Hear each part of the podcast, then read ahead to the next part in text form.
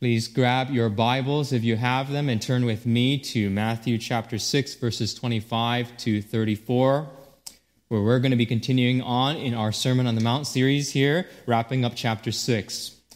If you have a Bible with you, please let's read together.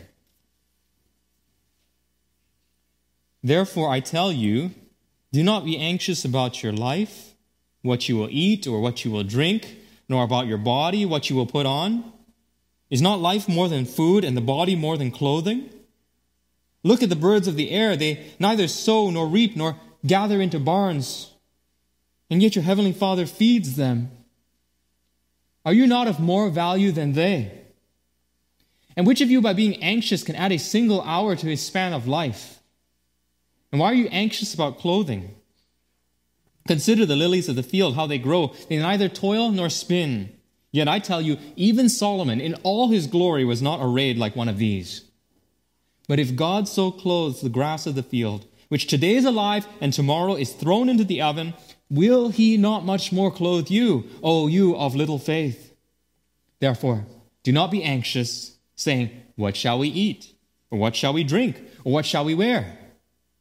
For the Gentiles all seek after these things, and your heavenly Father knows that you need them all. But seek first the kingdom of God and his righteousness, and all these things will be added to you. Therefore, do not be anxious about tomorrow, for tomorrow will be anxious for itself. Sufficient for the day is its own trouble. In our church, the uh, life of a child is so different from the life of an adult. And every day when you wake up as a child, you just look forward to a day that's full of excitement and you have this eager anticipation of how things are going to turn out good for you in the day. And whether that's like going to the eye doctor or to the dentist or going to your dance class or you're going to school, you know that some adult always has a smile or like a treat for you, something good that they're about to offer you. But it's interesting, as you grow up, things begin to change and you learn how to worry. You worry about what you have for lunch. You worry about what your friends are going to say about your clothing. Then you begin to worry about getting A's on your report card and not just G's and S's. And then you worry about getting into the right school afterwards and going to college. And then you worry about marrying the right person. Then you worry about getting a job. And then you worry about keeping that job. Right? And then it just goes on and on and on. You and as you age, you start worrying about things like getting gray hair, going bald, paying your rent, all those things that your parents used to do for you. And, and you have to do them yourself. See, the adult life is full of worries and concerns because you have responsibilities. You know, it's really interesting when you think about the effect of anxiety or worry on us. In one article I read about Canadians stated that depression and anxiety cost the Canadian economy essentially over $50 billion a year. And even though North Americans amongst the richest people in the world, we are also ranked as actually among the unhappiest as well. You know, there was a World Health Organization report in 2012 that noted that even that middle to high income countries had actually had a far higher rate of suicide than bottom low income countries. In fact, the Canadian Mental Health Association states this that by age 40, about 50% of the population will have or have had a mental illness. And furthermore, anxiety disorders continue to affect 5% of the household population. You know, anxiety really is actually part of our lives here. In fact, being wealthy actually doesn't spare you from having anxiety. Ian Black is a financial advisor for wealthy people right here in Vancouver. And he noted that in a survey that they did amongst of his rich clients, it showed that actually that many of these rich people, very wealthy people here in Vancouver, they were worried about having enough money to keep them going in retirement. Now it's interesting, right? Because rich people are generally healthier, have access to better medical intervention, they live longer, and actually, one of their main concerns is because they have longer lives, they now have to worry about stretching their retirement funds longer than the average person does. It's really interesting, right? You know, going south of the border, a survey of rich Americans actually showed this. 80% of people, 80% of people who are worth over $20 million worry about being sued, whereas only 20, 20% of people who are under a million dollars worry about being sued. In terms of the middle class, less than half of the people who identify as middle class worry about things like identity theft. But over 75% of rich people are worried about having their identities stolen, and they actually lose sleep over this issue. I mean, the list goes on and on and on about the problems that the wealthy face. Now, I think Ecclesiastes 5:12 actually speaks rightly when it says this, "Sweet is the sleep of a laborer, whether he eats little or he eats much, but the full stomach of the rich will not let him sleep." See, the point is, um, truly, the more that you have, the more anxious you're going to be about losing it and maintaining it. So counterintuitive if you think about it, but it's true. Now, you know, the truth matters. Our God, our Father who's in heaven, actually knows this. He knows that we wrestle with anxiety. And a lot of what Jesus has to say all throughout the scriptures is about do not fear, don't be anxious. See, this is not how God actually wants us to live. He wants us to actually live anxiety free. See, do you want to understand what causes anxiety in our world? See, do you want to know how to then live free of this anxiety? I think the answer is actually found here in our passage today. Today, we're going to learn how to deal with anxiety God's way. All right? And we're going to do this by going back through our text, beginning at verse 25. Okay, look with me. The text says, Therefore, I tell you, do not be anxious about your life what you will eat or what you will drink, nor about your body, what you will put on. Is not life more than food, and the body more than clothing? Now, in last week's passage, we learned that disciples of Jesus are not to serve themselves by hoarding money for themselves, but they are actually to look at the world with a very generous eye and to give of their time, energy, and finances so that others might have. A reflection of our generous God who does this for us. Now, by depleting your time, energy, and your money for the sake of others, the question naturally arises what's going to happen to me if I live a lifestyle of giving? Now, Jesus' argument here begins with therefore. In other words, therefore, he says, since you're committed to God and God is your master, don't be anxious I know you're not going to be serving money. You're serving me instead, but I don't want you to be anxious. Why? Now, the word that is translated usually here as anxious, merimnao, can also be translated as concern, and it can either be good or bad, positive or negative, depending on the context. So, for example, the same word appears in 1 Corinthians chapter 7, verse 32, when Paul says that the unmarried man is anxious, or merimnao, he is concerned about the things of the Lord, basically how to please the Lord. That's a positive example. You can actually see a negative example if you flip over to Luke chapter 10, verse 41. And that's the story in which Jesus is going to the house of Mary and Martha. And as you know in the story, what happens is that Jesus is there, Mary sits down at his feet to listen to his teaching. Martha, however, is busy in the kitchen getting together dishes and serving all the guests. She gets frustrated and she says to Jesus, Jesus, can't you not at least tell my sister to come and help and do something here? Don't you see that I'm busy all by myself? And Jesus speaks to her in an affectionate but firm way and says to her, Martha, Martha, you are anxious, merimnao. You are concerned about many things. And then he tells her, though, that Mary has chosen the good portion here. It's necessary and it won't be taken from her. You know, what Jesus is, isn't saying here He's not saying that serving people is unimportant or that you're wrong, but he's saying that here there's some priorities. When you have to choose between sitting at my feet and learning with me and fellowshipping with God and being about doing dishes, there's a primacy here. Relationship is more important than the busyness and the things of life. When it comes to sitting in the presence of God, always choose that. In other words, what's the first and the greatest commandment? That's to love the Lord your God with all your heart, soul, mind, and strength. It's to love God. And then after that, you love your neighbor as yourself. So it's about priorities. So be with God first. Now, Jesus is not saying that the things of life and the things that Martha was doing are wholly unimportant. No, Jesus understands that there are things that we need in order to live. And he highlights three of them, right, in this passage food, drink, and clothing. Without these things in our world, we will be exposed to the elements and be cold and suffer, or without food and drink, we'll actually die from that fairly quickly. Now, when the world was created, in the very beginning, Genesis chapter 1 tells us that everything was good, it was perfect.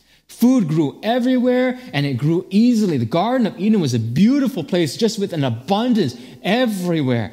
Adam and Eve didn't even need clothing because they were naked and unashamed. Everything was perfect. Really, it was an unimaginable world. I would have loved to have been there to see it. In the Garden of Eden, you didn't pay for food, you just ate everything that you wanted. There were no thorns and no thistles. It was a paradise.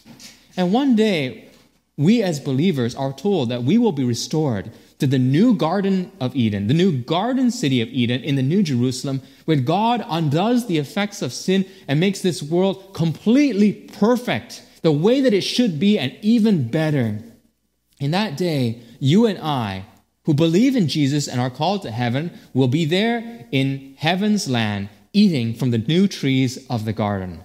I mean, it's going to be amazing. We will have delicious heavenly mango fruits. I suspect that there will be coconuts there that probably taste like cupcakes or something. You know, I've thought about myself and I thought that, you know, in this home that Jesus has gone to prepare a place for me, perhaps I'm just going to spend, a, you know, maybe a thousand years working on cows. I have this dream of actually uh, doing something to cows and feeding them with things that I could get a chocolate milk cow. Ever since I was a child, I've wanted this. That I could pull on the left side and have cold chocolate milk, and then I would pull on the right side and have warm chocolate milk coming out of it. You know, it's just it's, it's just the, the, uh, the things that are possible in the new heavens and the earth and the infinite amount of time that we'll have some of you have heard me mention numerous times actually my dream of a bacon tree. Now, it's a very a serious theological issue because I know that meat tastes incredibly good, and heaven just wouldn't be heaven without the taste of meat. So, the only way for this to be possible is that bacon must be able to grow on trees. And so, one of the trees in the new heavens and the new earth probably has to be a bacon tree. And in that day, I will invite you to enjoy this meal with me as we have barbecues around the bacon fruit that comes from this tree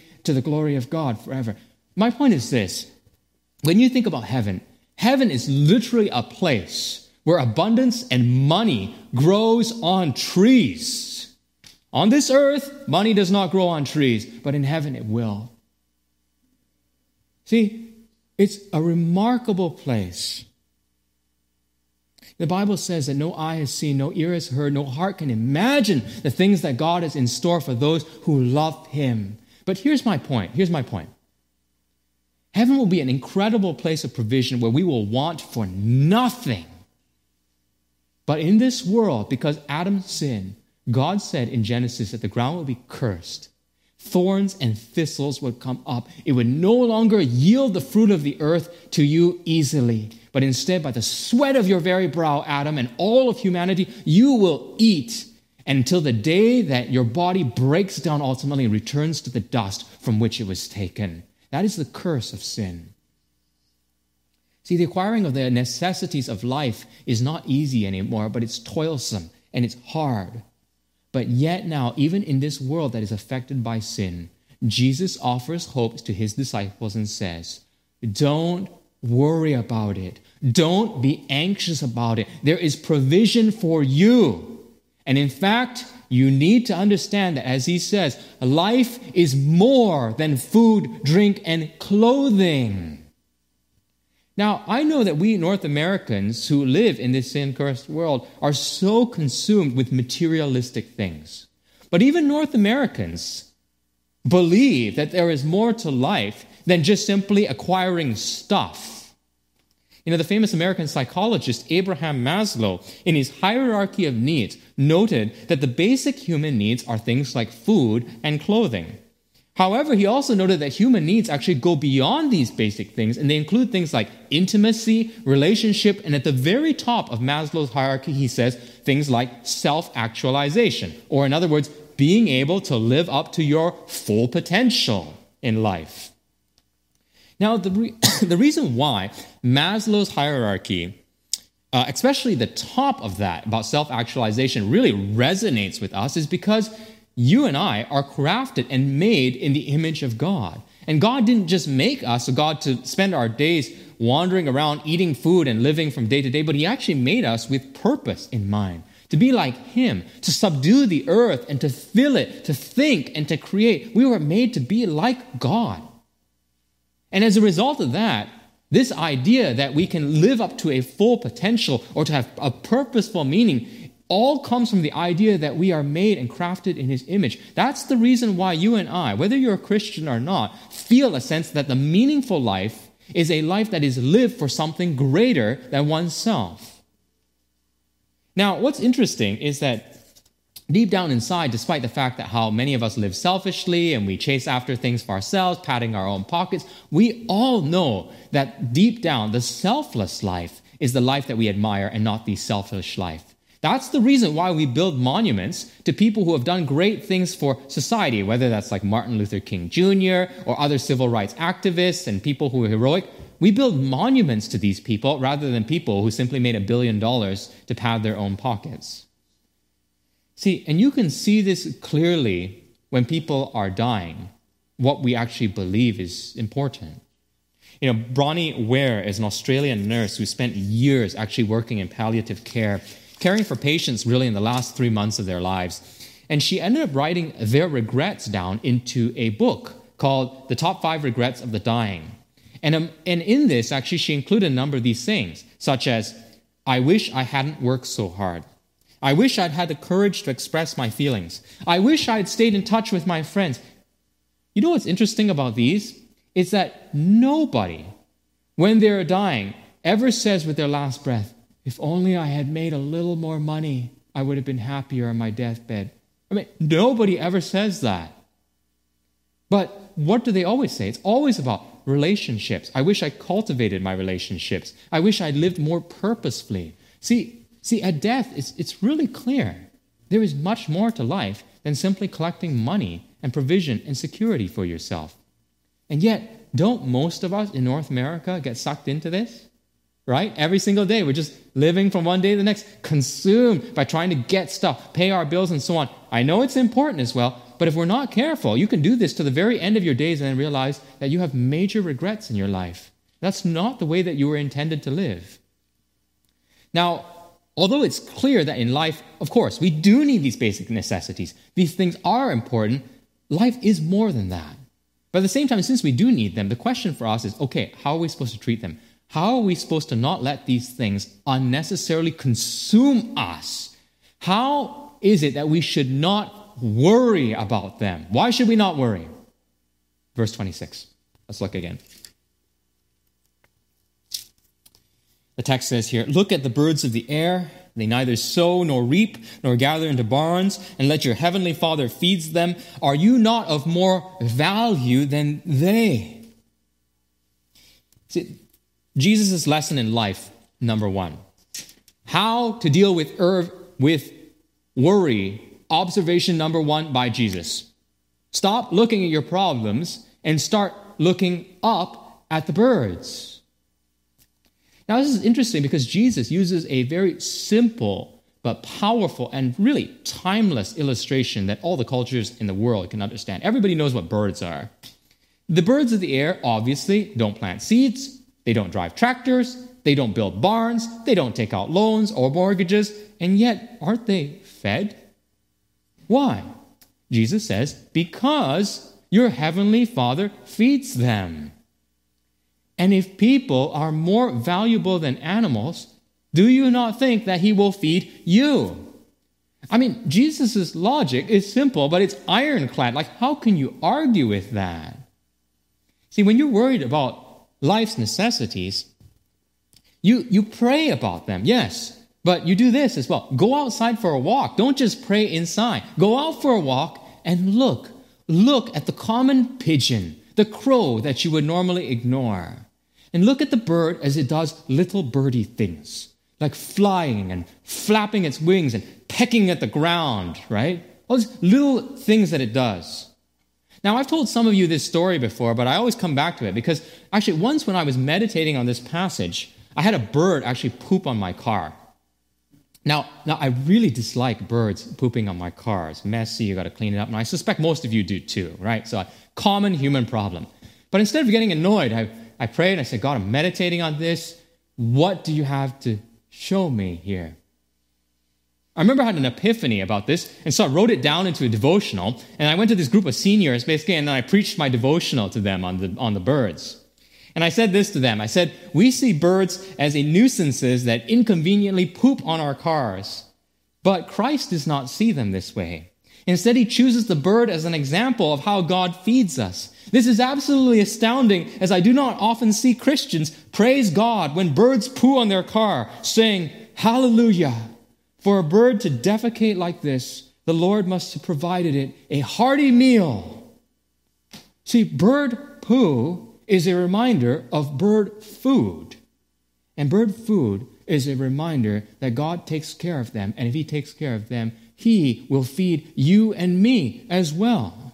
He will not leave you empty. So don't be afraid, Christian, if you live a life of radical generosity, serving your God over the God of money. Don't you ever worry that you will go without. Your master who is in heaven will see to it that you are always provided for. That is the lesson of the bird and its poo.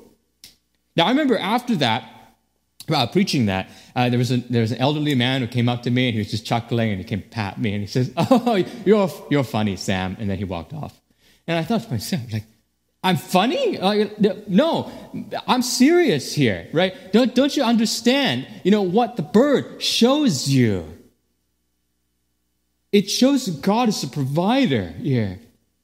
And evidence of his care is everywhere. You just need to look, just open your eyes and see. And for those of you who are outlining, I put this, okay, number one, worry is unnecessary. God is our Father, God is our provider. See, birds don't worry, and neither should you. They'll be fine because their heavenly Father feeds them, and so also you will be fed. Are you not of more importance than them? Do you follow Jesus' logic? Now let's continue. We have something else that we're going to learn about worry. Verse 27.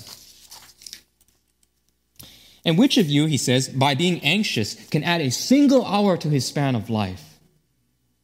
Now, some Bibles translate this as uh, add a single cubit to one's height.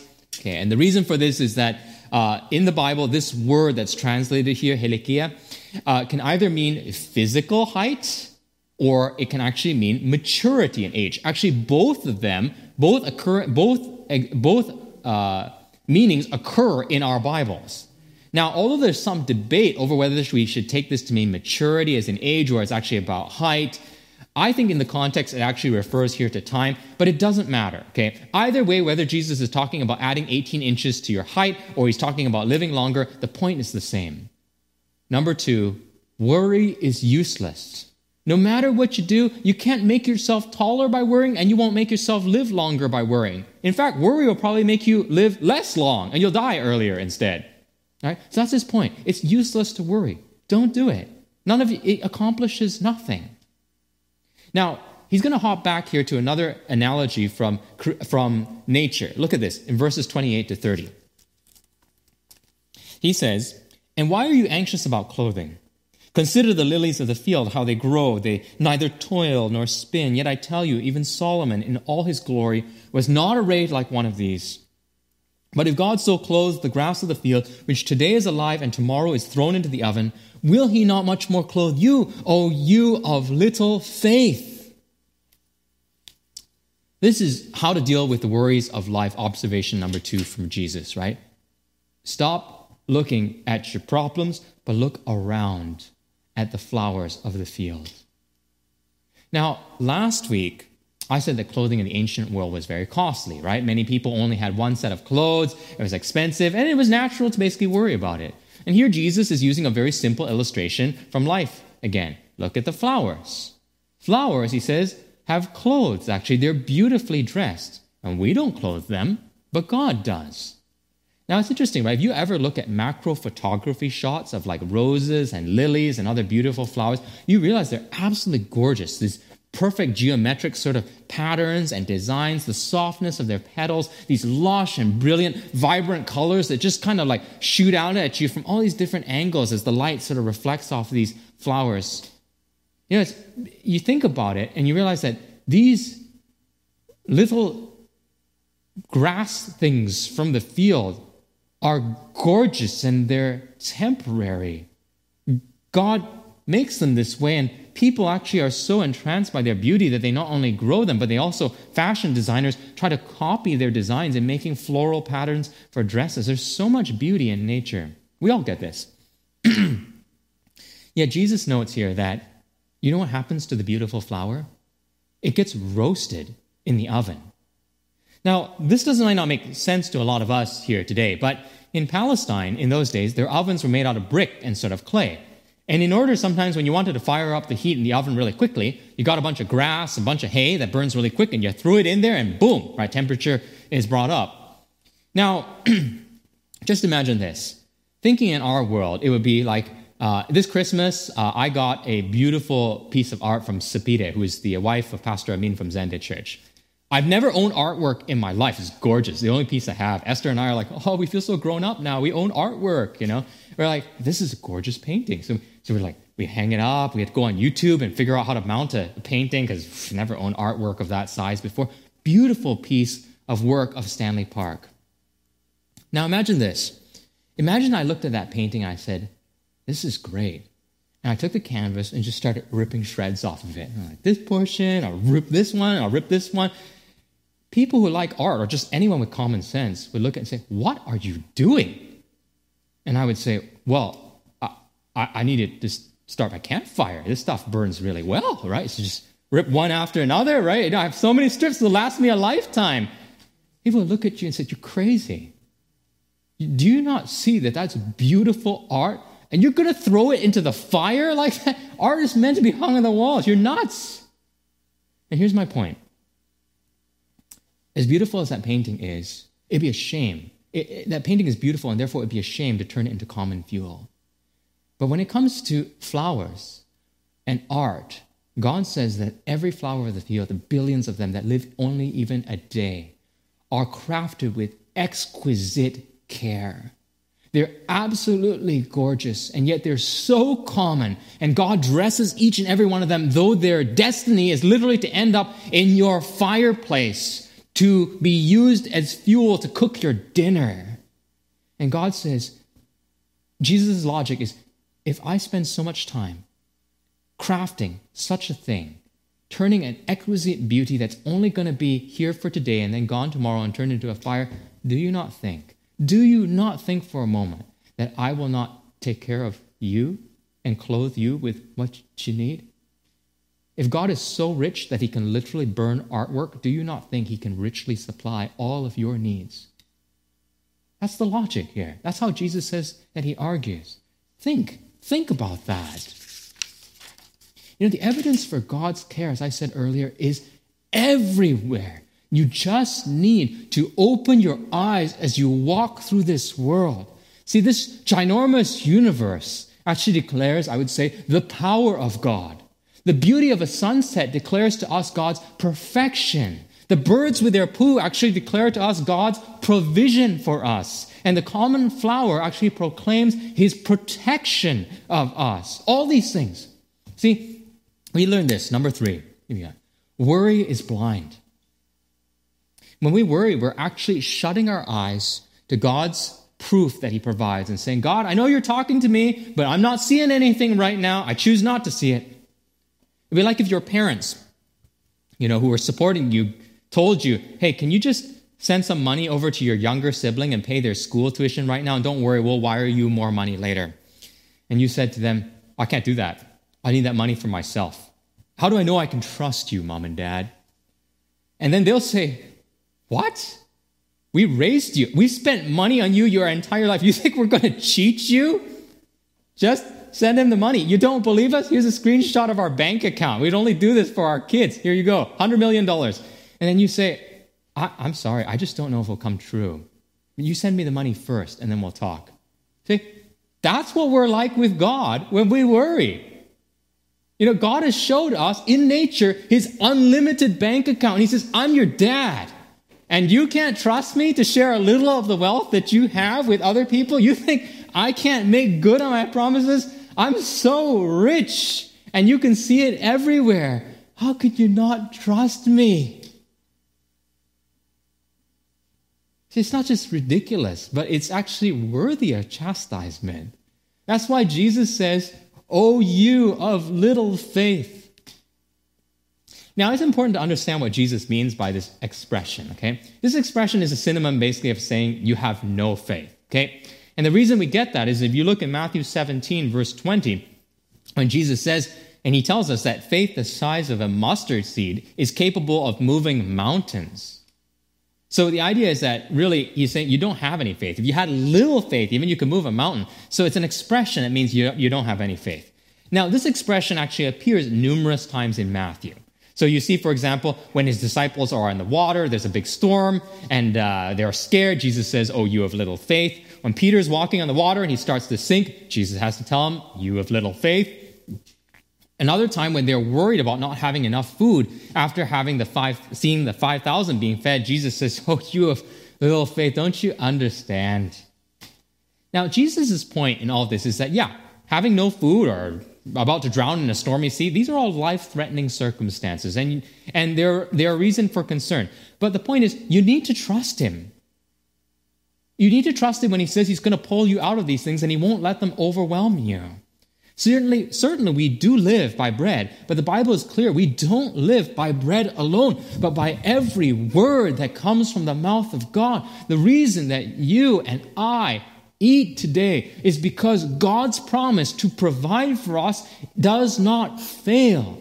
It's not our own ingenuity that feeds us. We are to work. There is human responsibility. But one of the means by which God provides for us is through the ordinary day to day labor. The Bible has a lot to say about being diligent and work, but the point is, whether through our work or where we are crippled and God feeds us by miracle, the point is, God takes care of us. That is the point. And we always need to remember that in our minds. So when we persist in worry, it's actually a very serious thing. You know, R.H. Mounce, I think, was right when he said, worry is practical atheism and it's an affront to God. Worry, if we persist in it and live in it and make decisions as if God is not there, is literally to call God a liar and to say, You are not capable of providing what you say you can. Worry is therefore sin. I put this in your outline. Number four worry is faithless. Now, there's one more thing that we are to learn here about worry in verses 31 to 32. Look with me in the text. Jesus says, Therefore, do not be anxious, saying, What shall we eat? Or what shall we drink? Or what shall we wear? For the Gentiles seek after all these things, and your heavenly Father knows that you need them all. Now, question for us here. Why, according to Jesus, shouldn't we worry about life's necessities? The answer is because we have a Father who is in heaven, and he knows he knows, he's not ignorant, he knows that we need all of this stuff. See, worldly people who don't follow Jesus do not have the guarantee or the assurance of having a loving Father who is on their side and is willing to open their bank account for them. See, that's why Jesus explained that Gentiles actually babble when they pray, because in their mind, whatever is out there is not necessarily for them. And if they say enough, they do enough, hopefully they can placate this mysterious force or God and will rule in their favor, and things might, might just go well for them. But you, you don't know. That's not how Christians live. Christians look to the heavens and say, I know who's up there. It's my dad. And he's watching out for me. And he will always be there for me. My dad will never fail me. Not once, because He loves me. See, when we worry as Christians, what we are functionally saying to God is that I don't trust you as a father. You may say I'm your child, but I don't trust you as a father. And that stings. If you're a parent, that's probably one of the most hurtful things that a child could ever say to you. You may have given birth to me, but you are not my dad. You know how that hurts? It's because we all understand that being a father is not just biology, it's about relationship. And when that relationship is damaged, it goes right to the heart, right to our soul. It's one of the greatest insults that you can give. And this is what we do, brothers and sisters, to God when we worry needlessly and we do not bring our concerns to Him. Number five, I put this in your outline. You know what worry is? Worry is worldly. As Christians, we are confident that God is our Father and that He delights to actually hear His children's pleas. Isaiah chapter 26, verse 3 says this You keep him in perfect peace, whose mind is stayed on you because he trusts in you. Such a good verse. Okay, so we've learned five things from this passage about worry. The question for us is what do we do now? What can we do to combat worry? Jesus gives us two things. There are two applications from his words here in this text. Look with me at verse 33. Jesus says, But seek first the kingdom of God and his righteousness, and all these things will be added to you. Solution number one, Jesus says, seek the kingdom. Now, what exactly does this mean? Firstly, this does not mean you're to go around in our world searching for a secret, hidden, physical kingdom of God. That would make no sense. Okay? Jesus' kingdom is not of this earth, or his servants would fight. What this means actually is that we are to live under the kingship or the rulership or the reign of God. In other words, we are to live according to his pattern of life for us, to subject ourselves to the king's edicts. Now, in the Sermon on the Mount, we have a portrait of what it looks like to live according to the king's pattern of life. All through the Sermon on the Mount, we hear, Love your enemies, don't hate them. Pray for those who persecute you. Tell the truth. Speak honestly. Rejoice in all circumstances. Live in such a way that your light shines before others and they may see your good works and give glory to your Father who is in heaven. Don't lust in your heart. Don't harbor anger. Forgive those who have sinned against you. Go to God for your daily needs. Don't just love those who love you, but love those even who hate you. Store up treasure in heaven. Bring all of your life to God and bring all of your God to life. Live in the exact opposite way that the people of this world lives. That's what it means to live under the rulership of God. That's what it means to seek first his kingdom and his righteousness, to live in a way that accords with God's righteous rules.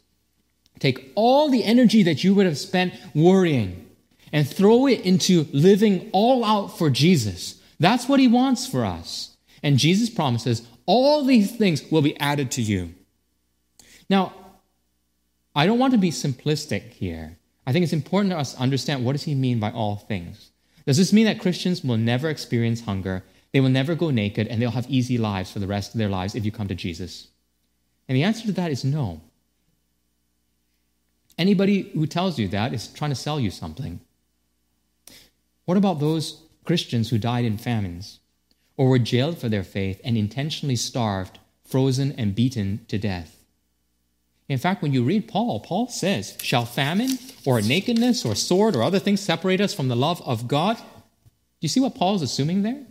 He's assuming that some Christians will go hungry, some will go naked. Question Does the Bible contradict itself? I think the answer to that is very clear. No, it does not.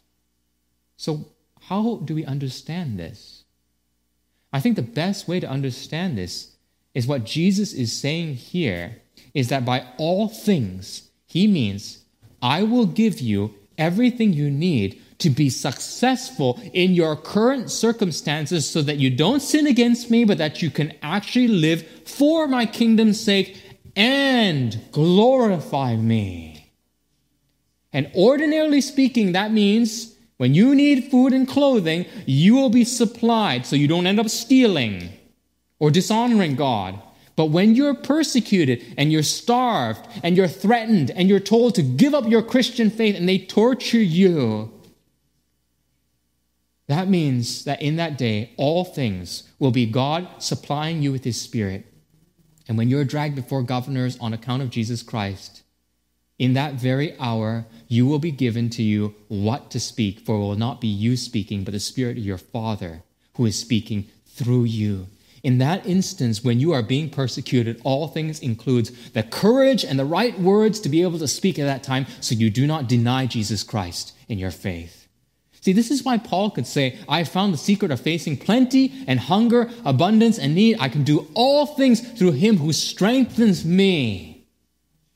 See, today, what this means for me is that if I need food and I need money to survive with my family, God will take care of those things. But if in 20 years I'm put into jail because the public turns against Christians and it is no longer permissible for me to preach the gospel, and I am starved and I am tortured and urged to recant my faith. In that day, what I don't need is an apple or a meal of rice. What I need the most, actually, is courage. The courage that only God can supply to stand for Jesus and to say, My true life is hidden with Christ in heaven. No matter what happens to me on this earth, I will be okay. See, the point Jesus is making here is God will always supply all things. So, application one how do you fight worry? You fight worry by pursuing daily kingdom living. Okay? See, the solution to worry is not thinking about it more or trying breathing exercises and all these things. Sure, that can help your body. The solution to earthly worry is actually godly kingdom activity. Not chasing after our own plans, but r- pursuing God, pursuing the things of God, chasing after that. And as you seek his kingdom first, God says, I'll supply all of these things to you, I'll take care of you. Now, there's one more way to combat worry, and that's given in verse 34. Look with me. The text says, Therefore, do not be anxious about tomorrow, for tomorrow will be anxious for itself. Sufficient for the day is its own trouble. Now, remember, the disciples' prayer that began this section on the Sermon on the Mount reminds us that we are to bring our daily needs to God and here Jesus promises us great things in this text, but it's also important to understand that Jesus promises a realistic picture of what life is going to look like. And we can't be cavalier about the promises of God. Jesus is not saying here, as one author says, life is not going to be a picnic for us. Verse 34 says, each day has trouble. Sufficient for the day is its own trouble. Guess what you're going to have in life as a Christian? You are going to have trouble. But the overall tone that Jesus establishes here is don't worry about it. Because by God's grace, you will survive and you will live, and God will take care of you. Don't worry about the future. Worry about today, how you can live for Jesus one day at a time. So, the second application is this you fight worry by bringing your daily needs and your troubles to God. You know, friends, as we wrap this up today, let me ask you are you struggling actually with worry? I know it's a very human thing, and we all fall into it. But Jesus is saying here, you don't have to. Don't do it. And I've given you many reasons why. See, as a Christian, you have God who is a father, and he cares for you very deeply. The question is, can you see it? And will you actually trust him with it?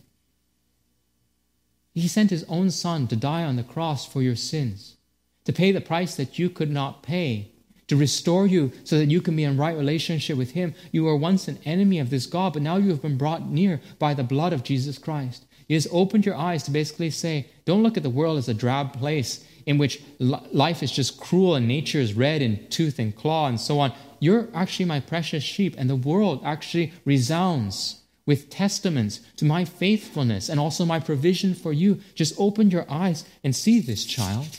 What do you have to fear if you have me as your father? I am the good shepherd. I walk with you. I have an infinite bank account. I can supply any one of your needs in a moment's notice like this. Even though you walk through the valley, the shadow of death, you have nothing to fear because your shepherd walks with you. His rod and his staff are there to lead you, comfort you, and beat back the enemies that would threaten to take back your life.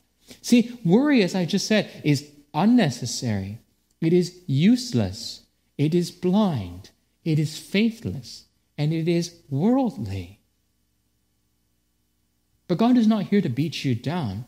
He's simply here to say, Believer, will you not take your cares that you carry and throw them on Him? As Peter says, cast your anxieties on Him. Why? Because He cares for you. See, can you trust Him to take this step of faith with whatever is your biggest fear and your biggest worry right now? God is more than able to supply you if only you will live for Him and seek His kingdom first. That's what He wants you to do. Don't worry about the worries. He'll take care of those. You live for Him. Live for Him in, in a bold way that is honest and makes much of Jesus, even if it's painful. Now, if you're not a Christian, you're listening to this today, maybe you are full of worry. You do have concerns. Maybe the end of life is coming for you. You're getting older and you don't know what to do. You feel you have a sense of your own mortality. But perhaps through friends or circumstances in your life, God has really been opening your eyes to miracles around you. Maybe you've seen beauty in unexpected places. Maybe you've felt the presence of angels or in strange circumstances that have happened in your life, and you're now contemplating is there more to life than what I have always thought? You know what the answer to that is? God is opening your eyes. If you're listening to this right now, He's actually calling to you. He's piqued your interest and your curiosity. You are not here by chance today. And He's speaking to you, and He wants you to know Him. He wants you to see the world as it actually is, and to take all of your worldly cares and throw them on Him, and to come to know Him as a Father. That is the delight and the joy that He wants to have in being with you. Our God is magnified and glorified as sinners come to Him in repentance and trust Him for everlasting life. If that's you, I would urge you to turn to God. Don't delay. Come to Him and say, Father, I want to know you. I'm a sinner. I need you. I've lived life my own way. It's been a mess, but today I want to follow you. If that's the desire of your heart, don't leave afterwards. I mean, send me an email, talk to us. I want you to know how you can have a life with Jesus and to live actually worry free because you have a God who looks out for you. You know, brothers and sisters, you know, if worldly things occupy your thoughts, that is immaturity. If you do not think that God cares about your needs, that is ignorance. But if you're told that God does care, and yet you choose to live for yourself first and always justify your own sin, that is unbelief. But God's call for you today is not to live like that but to actually trust Him. He has filled the world with evidences of His care for you. Can you trust Him as you battle through the difficulties of this life? God's call for us today is to keep calm and carry on kingdom living. For He says He will never fail to deliver on His promises. Let's pray. Father in heaven, Thank you so much, God, for your love for us. Thank you that we can have peace and calm in our lives, not because we have great breathing exercises or we know how to clear our minds of negative thoughts, but because we have a God who loves us and is our Father. The world around us, God, the birds that fly through the air and the little flower that we pass by every single day, is a testament, God, to your magnificent power and your enormous care for us. So, Father, help us, God, to see and live by faith to look at all these evidences that you have given us of just how willing you are to care for us if only we will turn to you. Father, I pray, O oh God, that you would help us trust you in these seemingly huge problems in our lives as we too look at the wind and the waves and are concerned that the storm is going to sink our ship. Help us to look to you, Jesus, and not be people of little faith. Father, would you do this for us? Would you make much of yourselves? Would you give us joy, O oh God, as we trust you? All because we know that you love us as you sent your Son to die on the cross for us. In Jesus' name I pray. Amen.